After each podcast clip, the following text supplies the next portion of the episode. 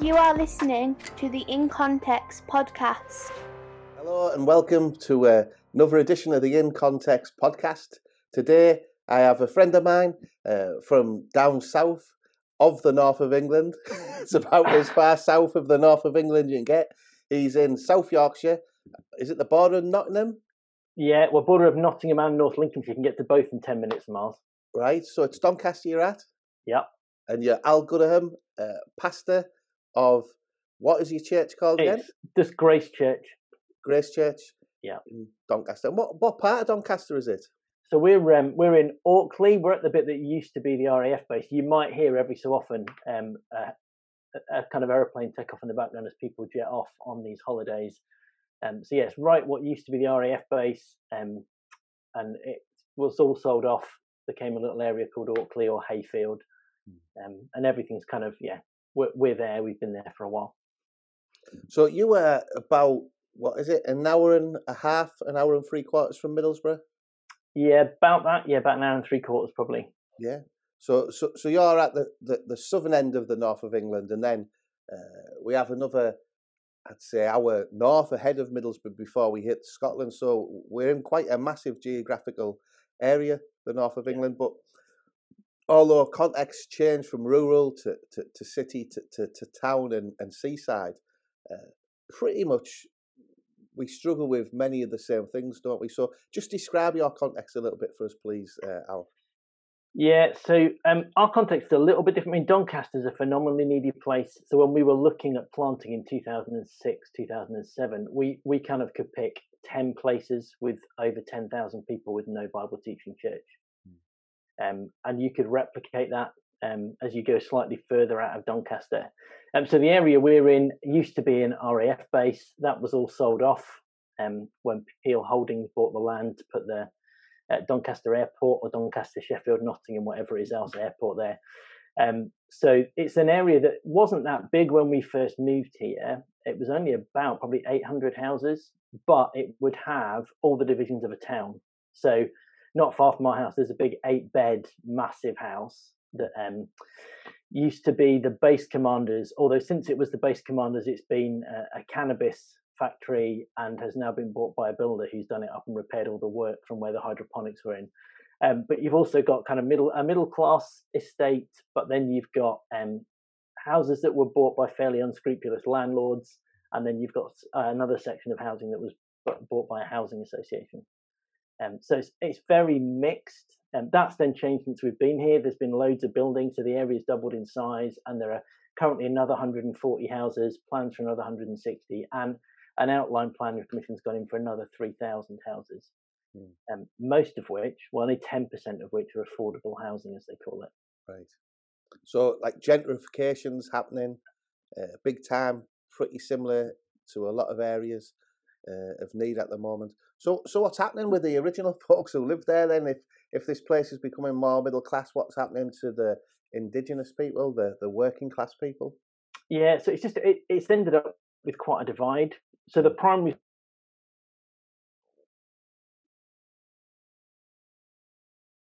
on used to be the kind of school that you didn't want to send your kids to. Yeah. Um, but then we appointed a new head teacher who's been very good at just kind of raising standards and doing all sorts of stuff. Um, and that that's led to um, a change in those who, who, are coming. Just as the middle class folks have come in, they want them at an improving school. Um, and then we've got folks driving in from all the villages round about now to bring their kids. So what we've ended up with, instead of having a school where everyone knew everyone, and I used to know every kind of kid by name, um, it's now a much bigger school. There's about 500 kids there, but they're they're from a much more mixed background. But you've got your kind of very driven middle class parents who are all about education, but you've also got your kind of working class salt of the earth kind of people who who struggle a bit with that. It's it's brought more tensions in. It's probably more divided than ever in that way. Yeah, it, it's it's weird, isn't it? Because you, you, set off to to uh, plant a church in, in, a particular context, and within how many years is it? Five or six years? It it starts changing. Yeah.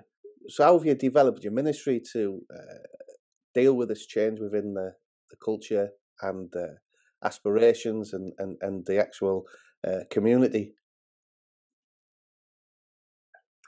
Yeah, well, I think, I mean, we, we spent quite a lot of time kind of working through with our folks that came with us to plant because we bought a group of 25 people from the church that we planted from um, at Bessacarr and we were able to bring them with us and we did a lot of training with them on um, you know not making middle class values gospel values mm. and working hard on loving people. We did lots of training with our sunday school teachers on some of the issues they may face with some of the kids that might come through um, we used to have a, a, delightful little girl who, when she was in trouble at home, used to run away from home on a Sunday morning, used to climb out of her window and escape to church because that was the place she hmm. felt safest. And we would just we would just ring mum and say, you know, we've we've got her, mm. um, and she'd let her stay.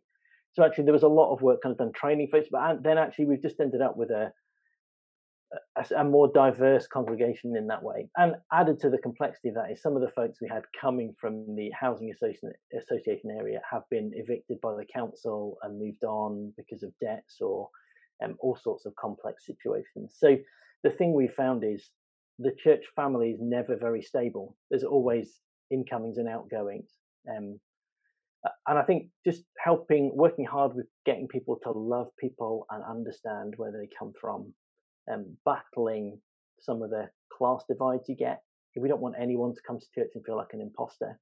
Yeah, yeah. Um, but it, I mean, it's interesting, isn't it? Because different, even just working class cultures are different, different places. Hmm. so in some places, you know, the the guy up the front wearing a shirt to preach or lead on a Sunday would be seen as off-putting. Actually, interestingly, around here, folks who've come from the estate, because some of them have an RAF background, yeah. they really dress up to come on a Sunday.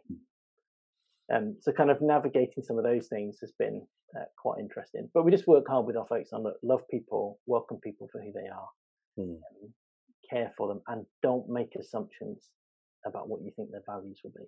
Yeah, yeah, yeah. It's funny. I've just been uh, chatting with Steve Kneale on his podcast, and uh, we were talking about the benefits of being cultural outsiders and indigenous, and just saying that just as Christians in general, we're cultural outsiders and uh, all of us, whether we're from a working class or middle class background, are always constantly trying to navigate the the cultural divide.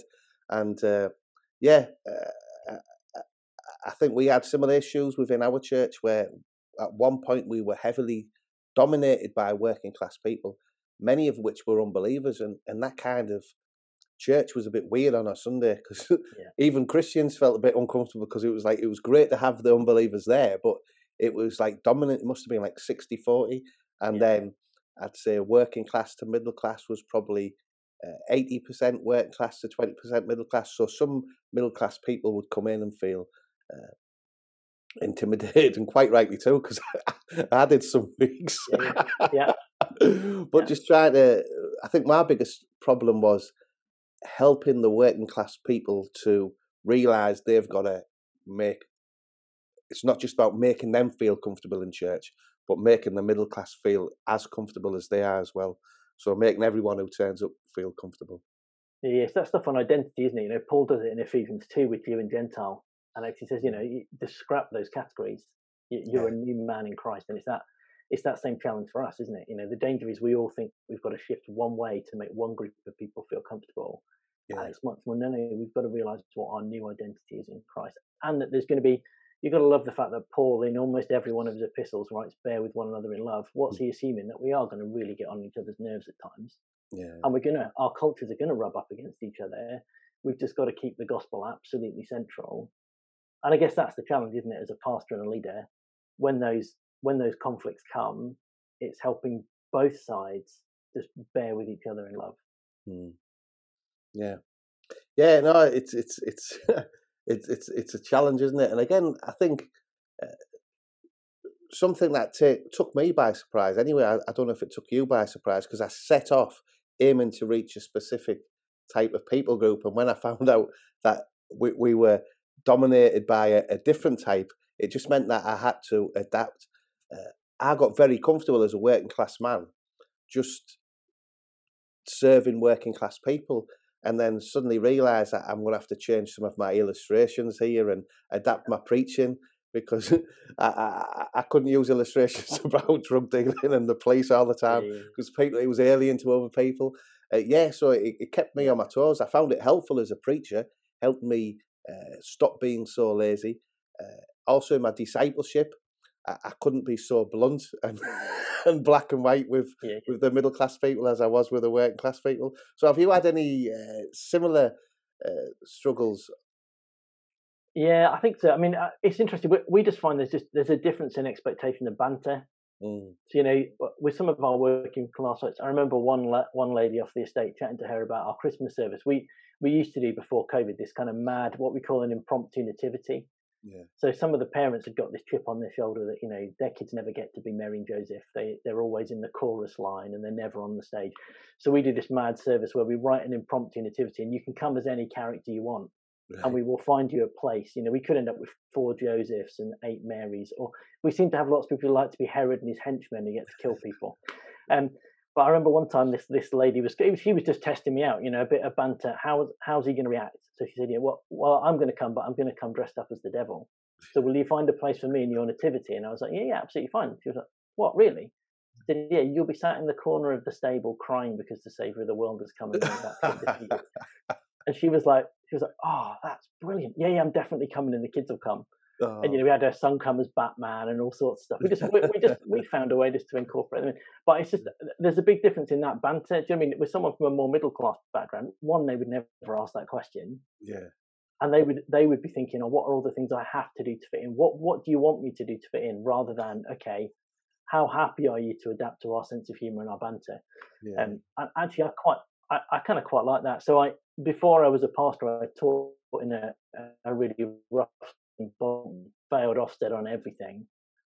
Um, when I went for my interview, the kids wedged the bin under the door and locked all the candidates in the room so that they couldn't get out to go for their interview, which I kind of loved. So actually, that that kind of was quite good preparation, really, for working in this kind of environment. But yeah, that's that's kind of one of the differences I think, and just you need to spend a lot of time with people, I think, to build relational capital. Um, Yeah. And discipling is much more informal. So whereas you know, with some of our folks who are more middle class and just in their attitudes and aspirations, I, I might chuck them a fairly decent book, and we'll read a chapter a week and we'll discuss it and we'll, we'll work. I've always worked really hard on them to education because they're quite like the ideas. Whereas actually with our folks in more working class backgrounds, they're not necessarily wanting to read a book, but they will have a really good in-depth discussion with you about a passage of the Bible, and they they will want to get down to what what does this look like? What does this mean for these? So they're quick to get to application in a way that I think is really helpful. So both have their both have their strengths. Both are bright. Both can get really complex ideas. There's just a different way of dealing with it. Um, and with one, the challenge is just to be, you know, a bit less formal and a bit more just prepared to have conversations with people and spend time with them. And those things will come up at more random points. Um, but with the others, because they're used to a diarized life, I, I've got to kind of fit the diarized slots for that that work. Mm. But then that's, I mean, that's a massive generalization, isn't it? Because we've got other folks who've been off the estate who absolutely love reading, and they're always like, "Oh, give me a book, give me a book. I want to read this. I want." But you know, it- it's yeah, you've got to deal with each person as an individual, yeah, yeah. and Yeah. get your folks, I think, to Yeah, yeah you do because we we do generalize, we do stereotype, and the reason they are stereotypes because as a rule, most people in a certain community behave in a in a certain way, but everyone is an individual in that. And and and I, and I say that as middle class people looking at working class people, thinking they're all the same. And and for me, uh, yourself uh, being planted out of Bessacarr, which I would see as quite a, a middle class academic, highbrow, conservative, evangelical church, uh, probably wouldn't put you or anyone out of that church into council estate ministry if I was going to choose a church. But the ironic thing is, from Bessacarr, we have uh, the guy who trained you is now in Gracemount. Is that right? Were you yeah, yeah, Ken, yeah, Ken? Yeah. yeah, you-. Then you trained Matt Oliver, and he's in Hardwick. Yeah. So again, Yeah. explain how that that's happening because from from Bessacarr, a traditional middle class uh, academic conservative evangelical church, is is impacting free deprived areas. So how did that come about? Yeah, so I think, I mean, I think, I mean, our, our journey from planting was interesting because initially we planted into a, a, a school not far from Bessacarr, Right. but, but we moved out to this part of the area because we, we kind of felt the need here. But what we found was the people here really working. So we were almost getting a bus worth of people to take, Yeah. you know, four miles to this other area. So that's when we moved the church here, lock, stock, and barrel, Mm. um, and that's where we've really kind of found traction, and we've got we've got people engaged.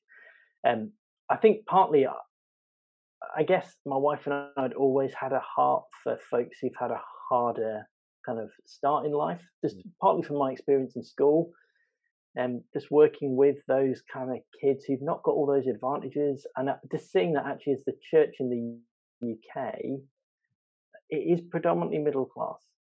Mm. And we don't stop and think about those who've not got the opportunity to hear the gospel. So we were quite keen to do that. The church were great at coming with us. Bessacarr have been incredible at supporting us. You know, they still pay a, a significant chunk of my salary every year Mm. because actually we're, we're probably not going to be in a position to do that for the time being. Um, and then Ken, Ken's always had a great gospel heart. Um, and it was Andy Prime's um, little little blog about wanting old donkeys, um, which had I said to Ken, I'd have got in trouble, but Andy Prime got away with it. Um, just that idea of actually, got, he got a heart for people and a heart to train people. You know, he'd taken myself on as assistant, and then two other guys after me.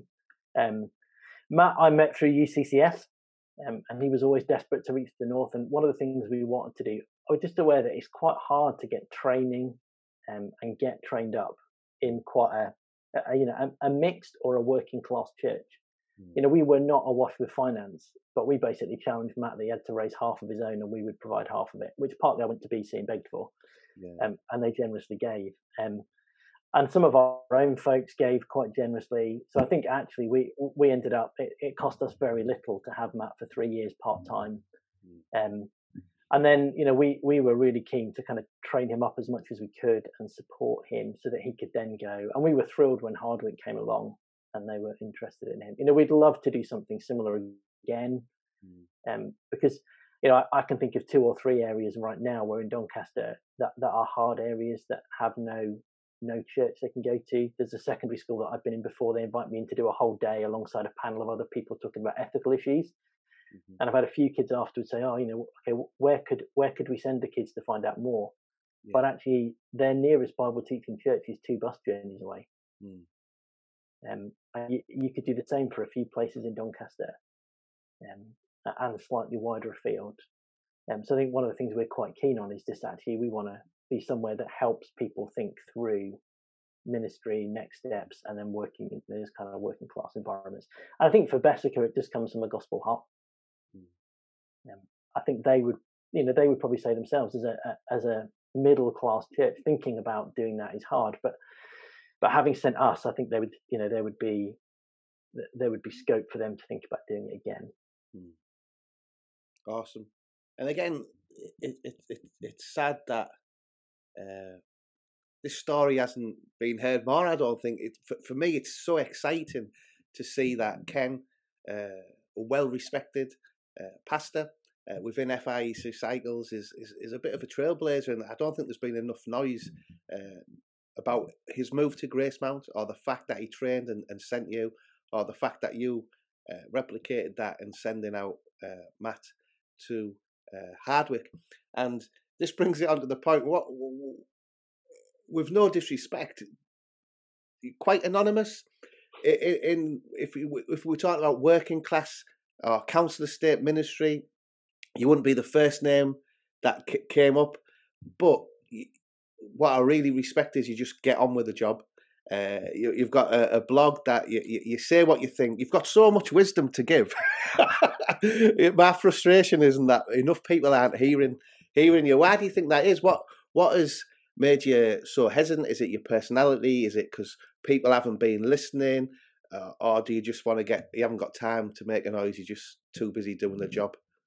Well, I think yeah. I mean, there's probably a mix of those number of factors. One, I, I'm not part of any of the kind of established networks. I didn't get to Oak Hill, so I'm not part of the kind of Oak Hillies. You know I mean? Where they, you know, I, I sometimes feel a bit of an imposter when I go to a conference Mhm. because actually they all know each other. They've all got this background. Um, I, I'm not really part of any of those kind of networks. Um, I trained simply by being a teacher and then coming to BC, and then they paid one day a week for me to do Northern Cornhill with Hugh Palmer when he was there. Um, uh, you know, and that's that's kind of where I've been.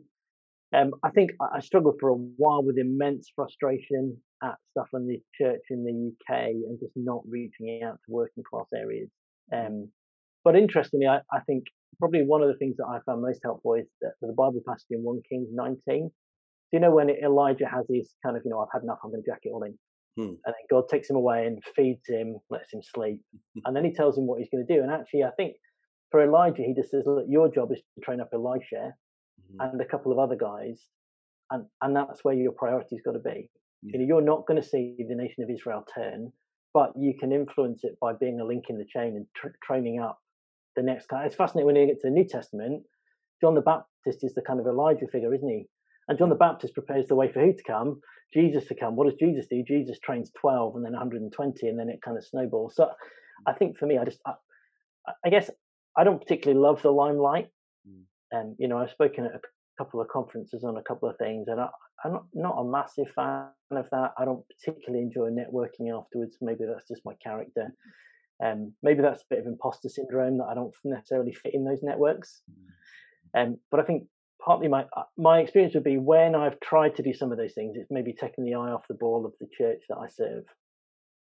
Mm. Um, and I think probably my biggest job is to train up the next generation. You know, we're just doing two Timothy at the minute in our in our gospel group on a on a Wednesday, and that's quite striking. That Timothy's job is to pass on to others kind of patterns of sound doctrine and a way of living that then we'll see them multiply and go on.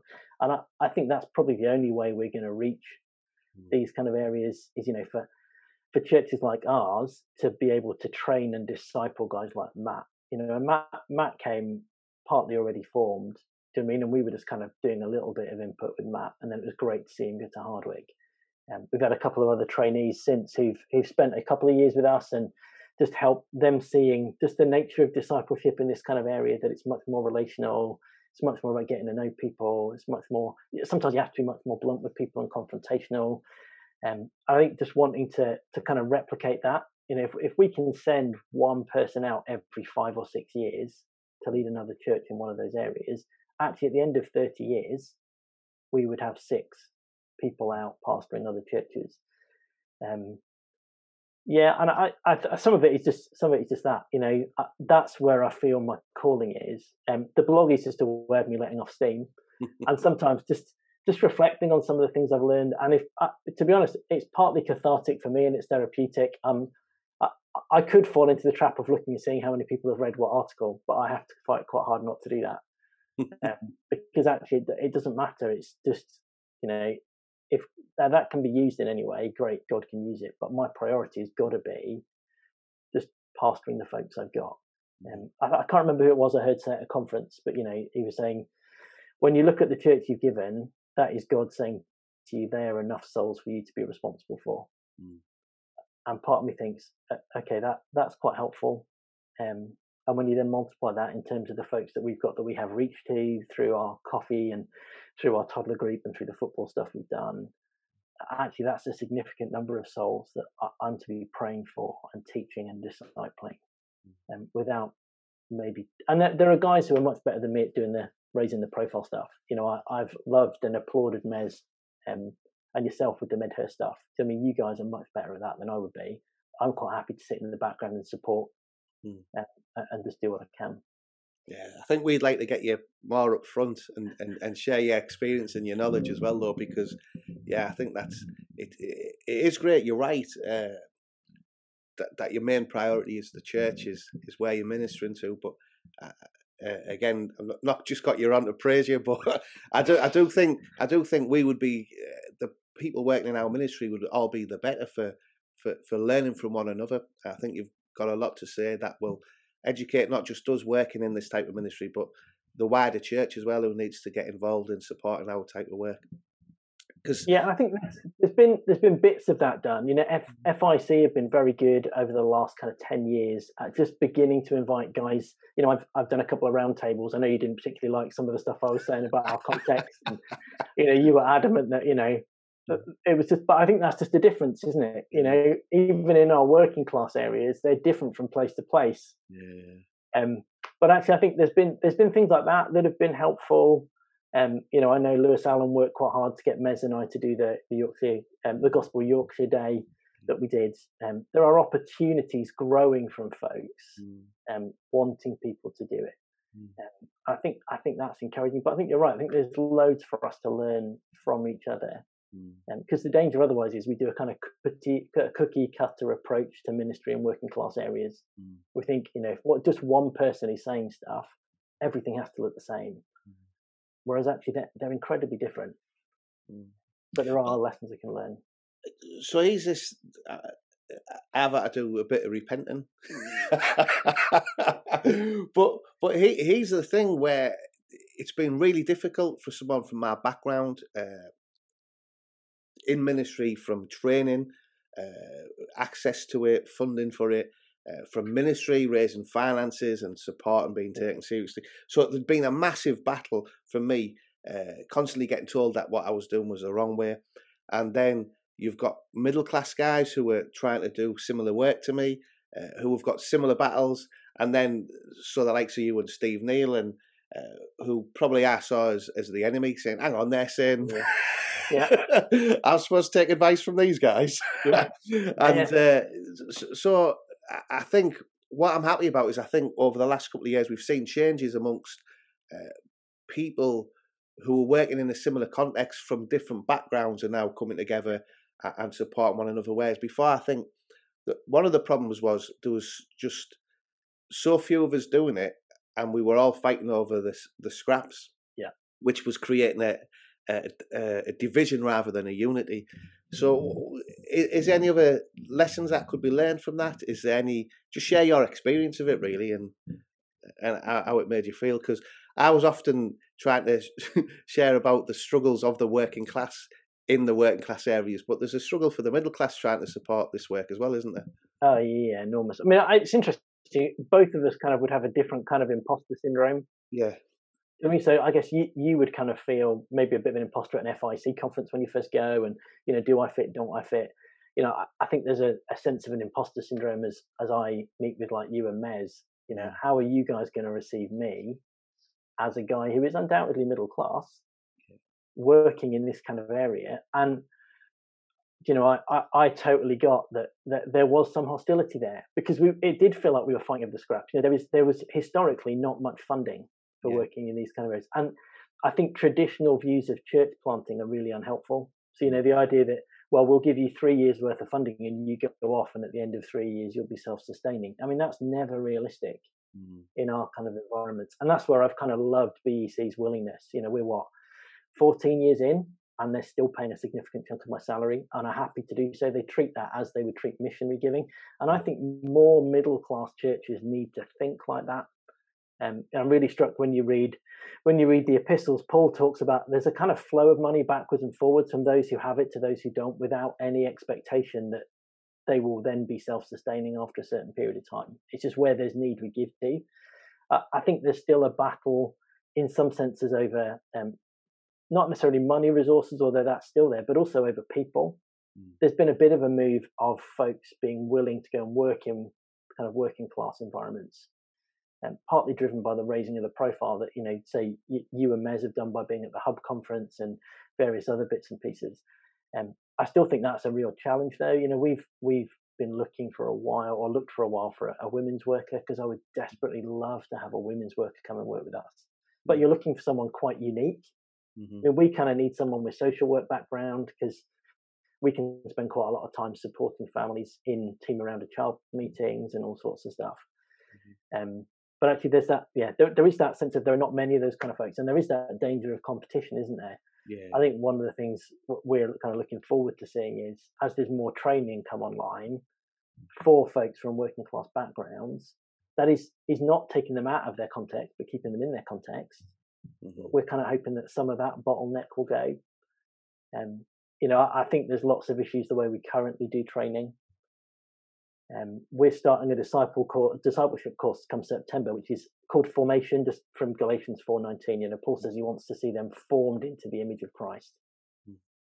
So we're we're just going to do um, eight evenings a term, every term for a number of years, and just just look at working together in groups and helping each other understand the Bible's big picture and some systematic theology, and then working deep into books of the Bible. But just everyone, everyone who comes, helping everyone who comes do that at the level they're at, so that we can become a disciple making kind of culture much more than we we maybe have been, because I, I can't send our folks off to some of the places that currently exist.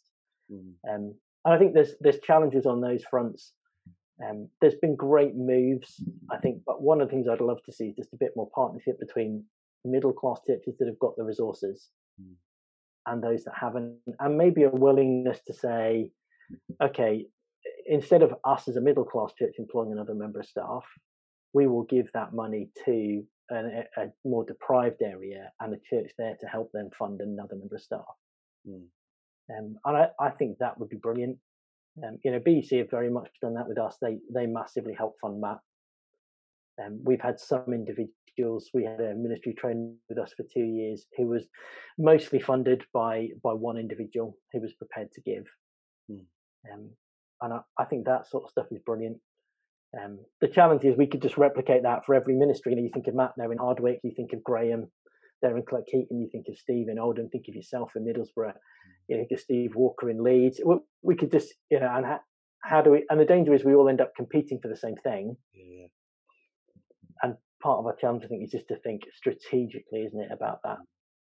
Yeah, and I think that's that, that's what the idea about Medhurst came from. Uh, I'm looking to transition. So now Nathan's associate pastor. Within the next year or so, I'm looking to transition out to to focus more on supporting other churches rather than just Middlesbrough, and hopefully try and replicate something like what Scotland have got with 20 schemes. Uh, initially for the north of England, but it'd be great if we could see something for the whole of England as well.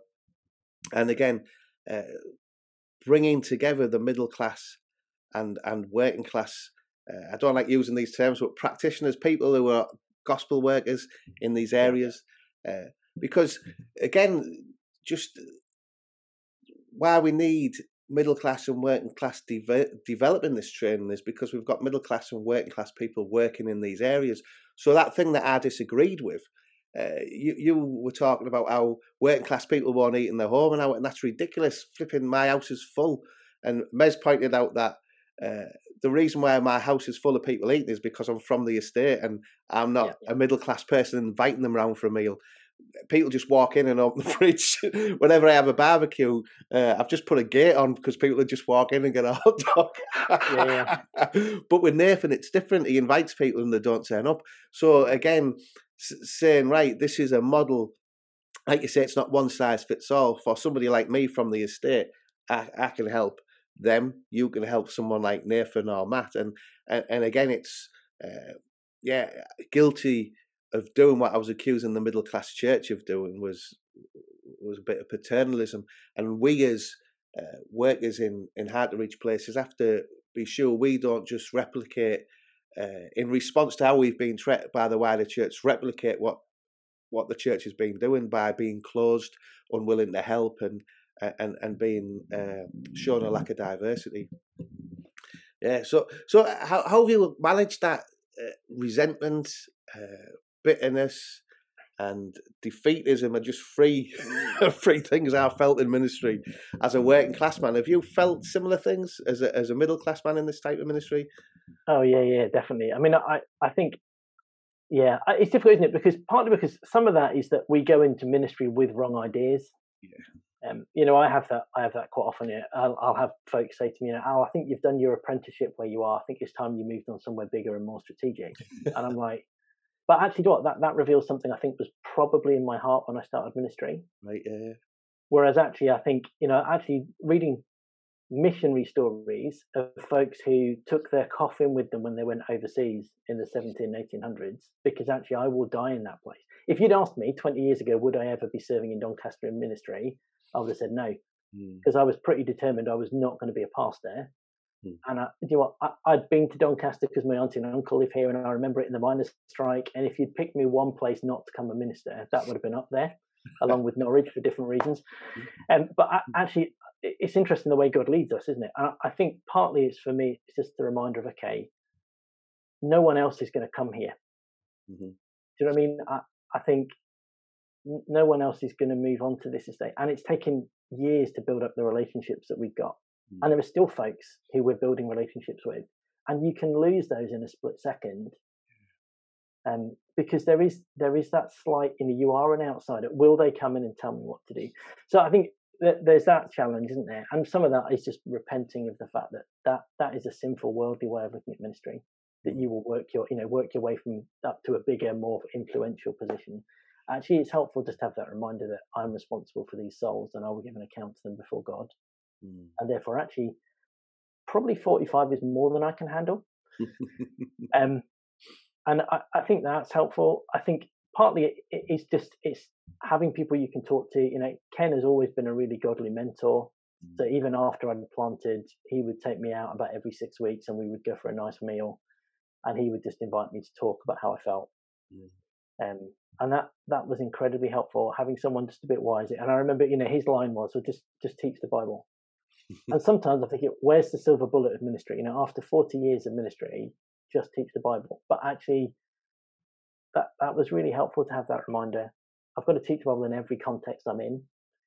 Um, I think the disappointments are really difficult. You know, we've seen folks make professions of faith and then fall away. Mm. Um, we've seen other folks be really close, and then something happens at a party and they drift off, and you, you know, next time you see them, they're in a bit of a state and in an unhelpful relationship. Um, I, I, think partly the Bible helps remind me that that's just normal life. Yeah. yeah. Um, you know that if that happens to folks who work with Paul, it's going to happen to me. Mm. Um, I think I think it's helpful having a band of guys that you meet with. You know, Graham and I went out for lunch on Monday. Mm. Um, went to Wetherspoons, you know, his second home. um, I, you know, I'm meeting up with another guy next Monday. Just we'll we'll go out for something to eat and then just have a walk and just chat together. I think I think that's really helpful. Yeah. Um, I think one of the biggest things, uh, yeah, is just fighting that bitterness, isn't it? When you hear of success stories, the success stories are of big churches or big CU events where you've got hundreds of people coming, and actually our work is just really low and really slow. Um, I mean, what we've had, you know, we had a lady profess faith um, from the estate and then be diagnosed with terminal cancer mm. and doing her funeral mm. 18 months after she had professed faith having walked through with her her you know her death mm. praying with her a couple of hours before she died that jesus would take her home and um, that that was was heartbreaking but joyful yeah. but you kind of think you know we've just we've just got someone who's key and could really be helpful on you know in the area because everyone knew her and then you know god what are you doing when you when you take her home Mm. Um, but actually, it's it's a helpful reminder, isn't it, from other guys who kind of kicked me up the pants and just said, "Look, God mm. knows what He's doing, and yeah. she'll have sowed seeds you don't know about." Um, so I think partly it's the band of brother stuff that I found so helpful. Some older brothers, some mm. guys who are my peers. Mm. Yeah, yeah that, that, that that's essential. It was it's a term that's bandied about a lot by certain networks, yet very rarely works out in practice. So it's great to see that you've you've got that. Uh, yeah, I struggled to find that. Uh, I had to search hard for that. Uh, blessing to have someone like Ken uh, as a pastor. Uh, I, I, planted this church just by accident. I, I asked people to plant the church, and I was told nobody's going to come. So my, my mission wasn't to be here long term; it was just to get a church started, so somebody who knows what he's doing can take over. So praise the Lord, we've got Nathan. you need to write a book, Ian, called "The Accidental Church Planter." Yeah, yeah. I did it because no one else could be bothered. yeah, that's it. Uh, yeah, and and but a similar thing, like my dream was to get out of Middlesbrough, not flipping plant a church. You know, it was my aspiration to leave the town, not not stay here, and and and that's been a battle for me because I didn't want to be here. Yeah, fighting my own preference to where I wanted to be and, and where God's called me to be. Uh, so my resentment wasn't always directed at, at other churches or the middle classes. Often it was directed at God, and yeah, a lot of self pity and pity parties, and it's and I think that's why we need these band of brothers because you get a hug and, and, a, and a bit of encouragement when you need it, but you also get a kick up the backside when you're being yeah. a baby, don't you? So yeah, yeah, yeah. yeah, and I, I, think I think that's really vital, isn't it? And you need to have the right people. You know, I, have been to various ministers' fraternals, and to be honest, one I feel like an imposter, and two it's all nicey nicey. Yeah. Whereas actually, what I really need is a bunch of guys who are prepared to say to me, "No, you are being an utter plank." yeah. you, know, you, you, are not seeing what God has done.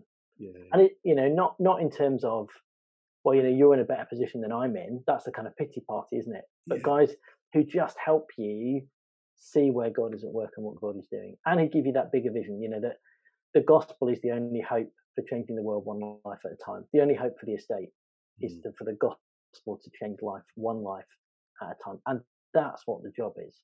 Mm. Yeah, definitely. And and again, it's it's the gospel for for all people. Uh, so so how do you how do you get that across then? Because you're middle class, I'm working class. You're on a, we're both on working class work class areas, but we're both dealing with with people from from different cultures.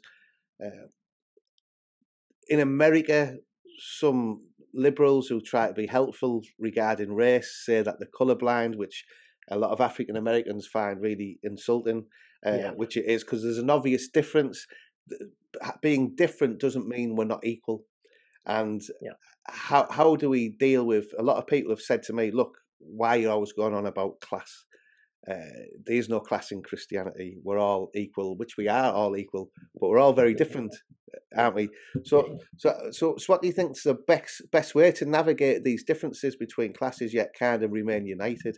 So it's a, a uniting. Our differences unite us rather than divide us.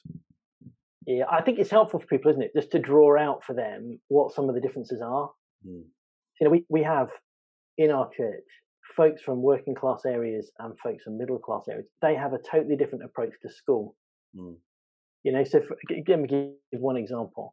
If I'm called in to see a teacher, mm.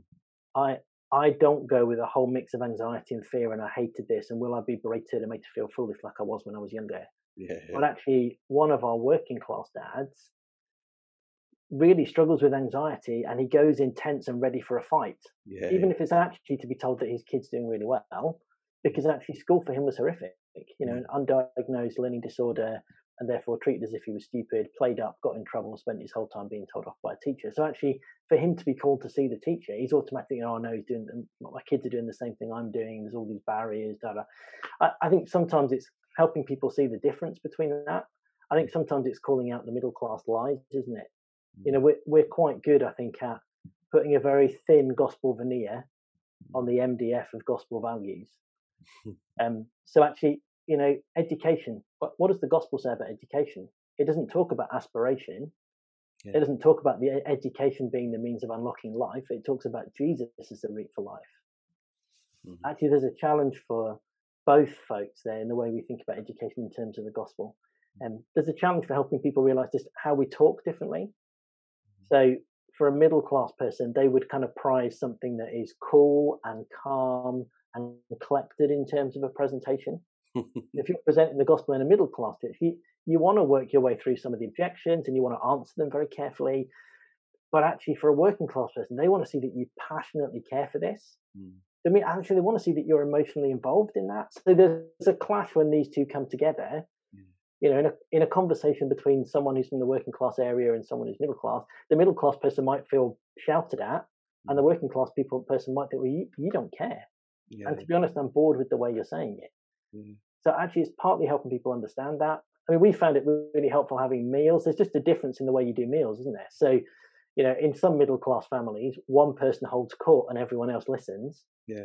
In a working class family, you might have four or five conversations going on at the table at the same time, and you might butt in on any one of those, and the telly's on in the background. yeah, yeah, yeah. But actually, neither of those is rude.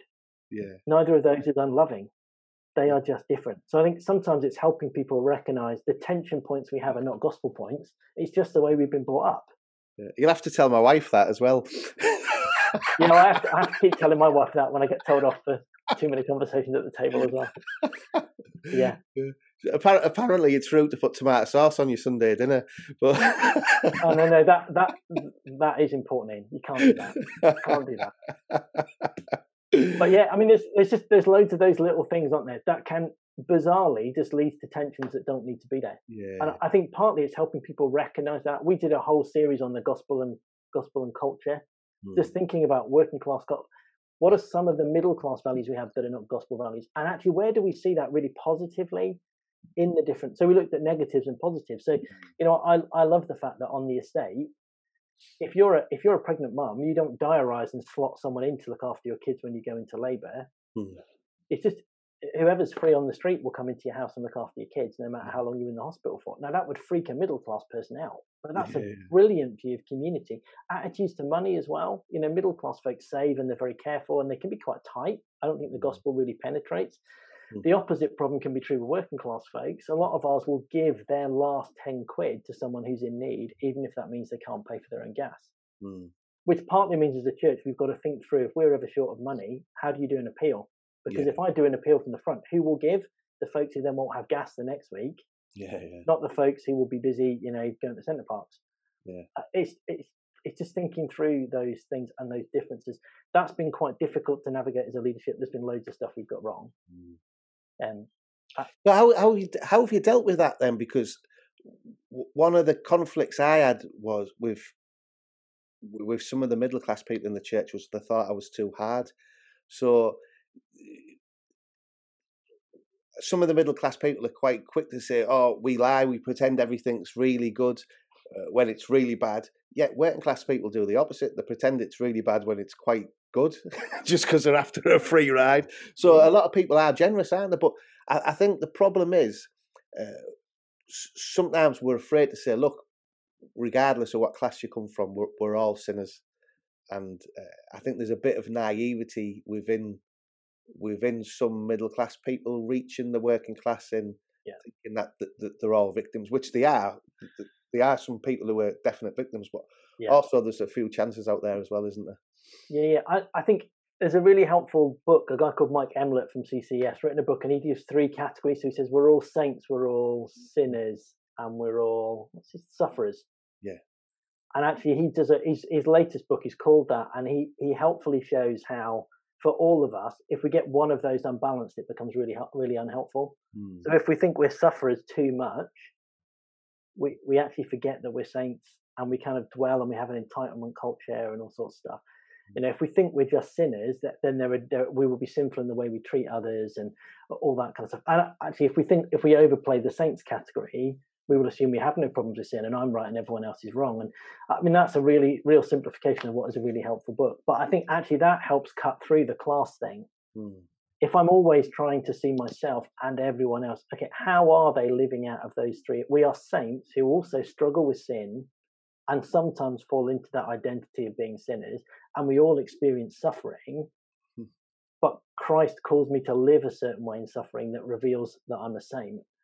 Actually that helps them with all uh, everybody from every class doesn't it and how they perceive it and um, I think that's been the challenge. I'm just toying with whether we do a little series on identity in September and we look at those three areas and hmm. spend one Sunday on each, and then uh, how how do we positively live out that and what what happens if we skew it and we get it wrong because i think we all do it we just do it in different ways you know mm-hmm. you, have got the kind of you know life sucks life's hard my background's been difficult you know I'm, I'm fighting against the system that can make you seem aggressive you know to someone who's not maybe experienced that although actually you might have been through the same hardships yeah um but then you've also got the fact that nobody from any one class reacts the same way to the same hardships. Mm. Um, and I think partly that's where I would probably want to divorce a little bit the idea of class and that, and think about that identity in terms of saint, sinner, and sufferer. Yeah. Because um, all of us experience suffering.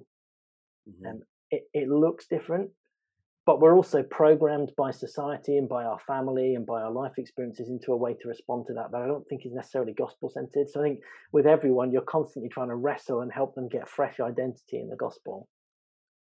Um, but recognizing they're going to hear that through a certain lens they've got from the background. Um, it's like trying to juggle 15 balls at the same time, isn't it? And preach the Bible. Yeah. Yeah, it is. Oh, awesome mate, as usual, this has been a tonic for me. I think you mentioned earlier about your blog being uh, more help for you than the readers. This podcast is, I think, more help for me than than our therapy. Yeah, yeah, yeah, yeah. Yeah, it just helps me to process a few things. To it encourages me, and I'm just hoping that uh, people who listen uh, equally as encouraged as I am. It's been awesome chatting with you. Uh, I'll put a link to your blog post and uh, yeah, to that book you've just mentioned as well because yeah. they both sound awesome. But hopefully you'll join us again uh, at a later date. But thanks very much for joining me on the In Context podcast.